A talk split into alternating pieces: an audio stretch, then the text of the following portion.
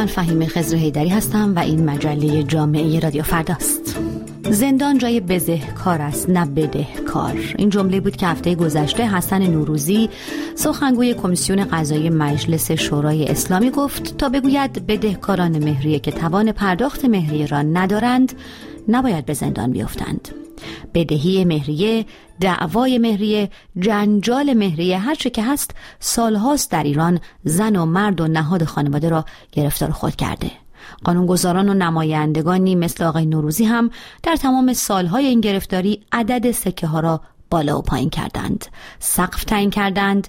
یک بار مثلا در مجلس قبلی گفتند بالای 110 سکه مهریه زندان ندارد. حالا کمیسیون قضایی مجلس فعلی می‌گوید قطعی نیست اما بیش از پنج سکه نباید زندان داشته باشد و خلاصه هیچ تغییر اساسی و راهگشایی هرگز در این قانون که شاید چالش برانگیزترین قانون خانواده در ایران باشد داده نشده. سخنگوی کمیسیون قضایی مجلس ایران می‌گوید بدهکار مهریه بعد آزاد باشد تا کار کند و مهریه را بپردازد. اما نمی‌گوید اساسا مهریه.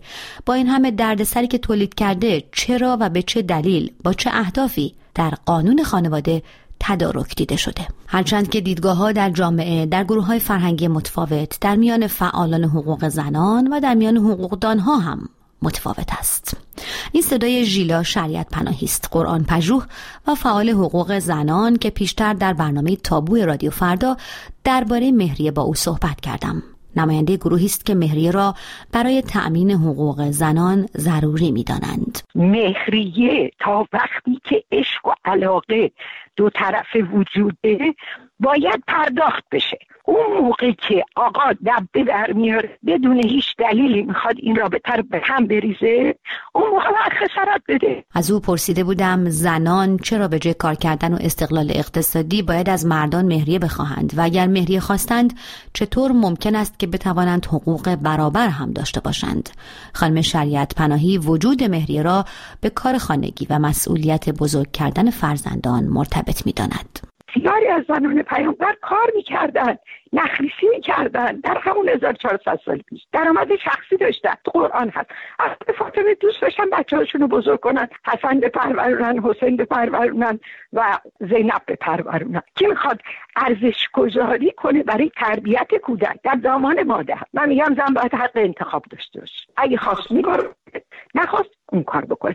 در هر دو صورت باید تامین باشه. محبوب عباس خویزاده فعال حقوق زنان اما نماینده گروهی است که مهریه را ارزش گذاری روی زنان و عامل نابرابری و مرد سالاری در قوانین خانواده ایران می‌داند. خب تصور بکنید از اول زندگی قضیه چجوری هستش؟ قضیه بر اساس این هستش که ما چجوری روابط قدرت رو توی خانواده بتونیم در سطح برابر نگه داریم به خاطر اینکه در اساس همه اینها نابرابر و تبعیض‌آمیزه. مهر یا کابین یا صداق در قوانین خانواده ایران مالی است که زن بر اثر ازدواج صاحب آن می شود مهریه در قانون انواع مختلف دارد و وصول آن مشمول مقررات ماده دو قانون اجرای محکومیت های مالی است. همه اینها منجر شده به کلی محکوم و زندانی مهریه و پرونده هایی که خیلی هاشان به گرفتن تعدادی از سکه ها در نهایت مختوم می شوند آیا این نهاد خانواده است که قوانین ایران نمیدان را می‌دهد؟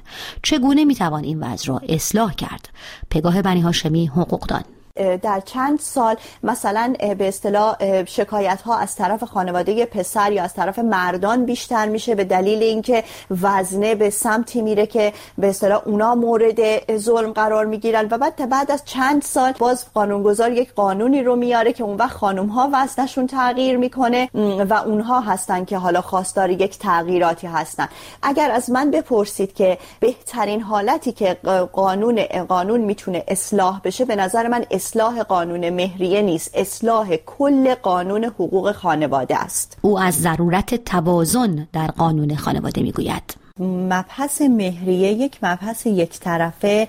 در خصوص فقط حقوق زنان نیست بلکه مسئله مهریه و مسئله پیوند قانونی زناشویی یک موضوعی هستش که باید حقوق هر دو طرف طرفین حفظ بشه. بنابراین زمانی که صحبت از اصلاح قانون مهریه می کنیم من به عنوان حقوقدان معتقد هستم باید صحبت از توازن در قانون ازدواج انجام بدیم. و زمانی قانونگذار ایران می‌تونه در این امر موفق باشه که قانونی رو متناسب با حال زن و مرد هر دو برقرار بکنه.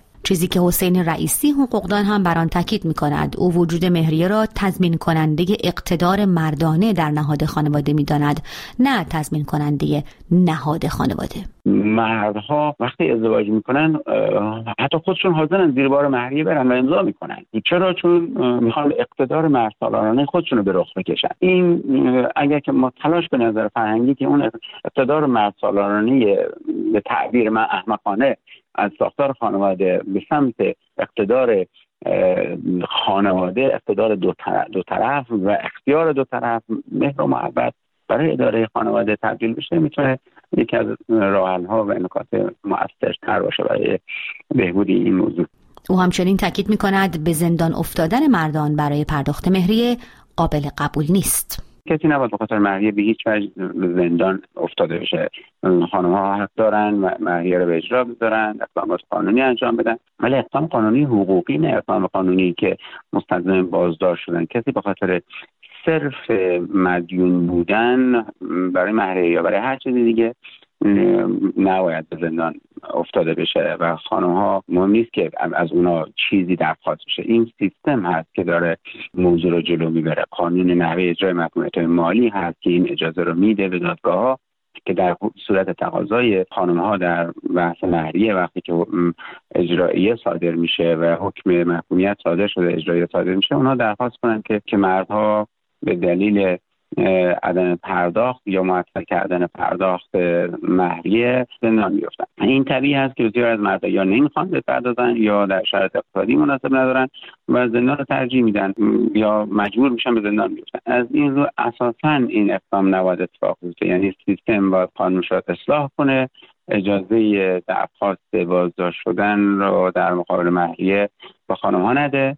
و از طرف دیگه امکاناتی ایجاد بکنه که مهریه های من منطقی تر باشه و خانم ها بتونن به حقوقشون دسترسی پیدا کنن. اما همه موضوع هم تنها درباره قانون نیست. آنقدر که در عرف و فرهنگ و خانواده های ایرانی روی مهریه تاکید می شود آیا درباره برابری در نهاد خانواده و شروط ضمن عقد که می توانند تا حدودی تأمین کننده این برابری باشند تاکید می شود پگاه بنی هاشمی حقوقدان از بیش از دو دهه پیش قانونگذار ایران مسئله شروط ضمن عقد 14 شرط ضمن عقد رو در سند ازدواج قرار داد که در به نوبه خودش به اصطلاح شروط بسیار مفیدی بود. یکی از اون شروط این هستش که زوجین بعد از بخوان اگر زمانی که بخوان جدا بشن اموالی رو که بعد از پیوند با همدیگه به دست آوردن رو باید به همدیگه به تصاوی تقسیم بکنن. این خودش می‌تونه یک قانون خیلی خوبی باشه که قانونگذار اینو به صورت اجباری قرار بده چون در حال حاضر به این صورت هستش که مرد می‌تونه قبول بکنه امضا کنه یا می‌تونه نکنه. مثلا قوانین این چنینی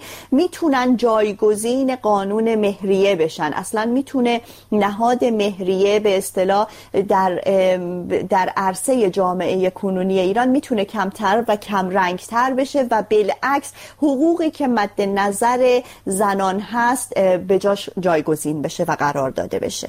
او به عنوان یک حقوقدان از حقوقی حرف می‌زند که بسیار مهمتر از داشتن یا نداشتن و گرفتن یا نگرفتن مهری است. فرض مثال مسائل بسیار مهمتری وجود داره مثل اینکه حقوق حق تحصیل حق کار حق مسکن و از همه مهمتر موضوع حق هزانت هست که بسیاری از زوجین بعد از داشتن فرزند مشترک باهاش مواجه میشن و نمی‌دونن که در این ارتباط چه کاری می‌تونن انجام بدن. پس بهترین حالت این هستش که قانونگذار به فکر اصلاح اساسی قانون ازدواج در ایران در بیاد و از همون ابتدا این امکان رو به زوجین بده که بدون اینکه بخوان ترس از آینده داشته باشن بتونن اون پیوند عشقشون رو درست و قانونی ثبت بکنن. مهریه بارها موضوع بحث عمومی و حقوقی در ایران بوده.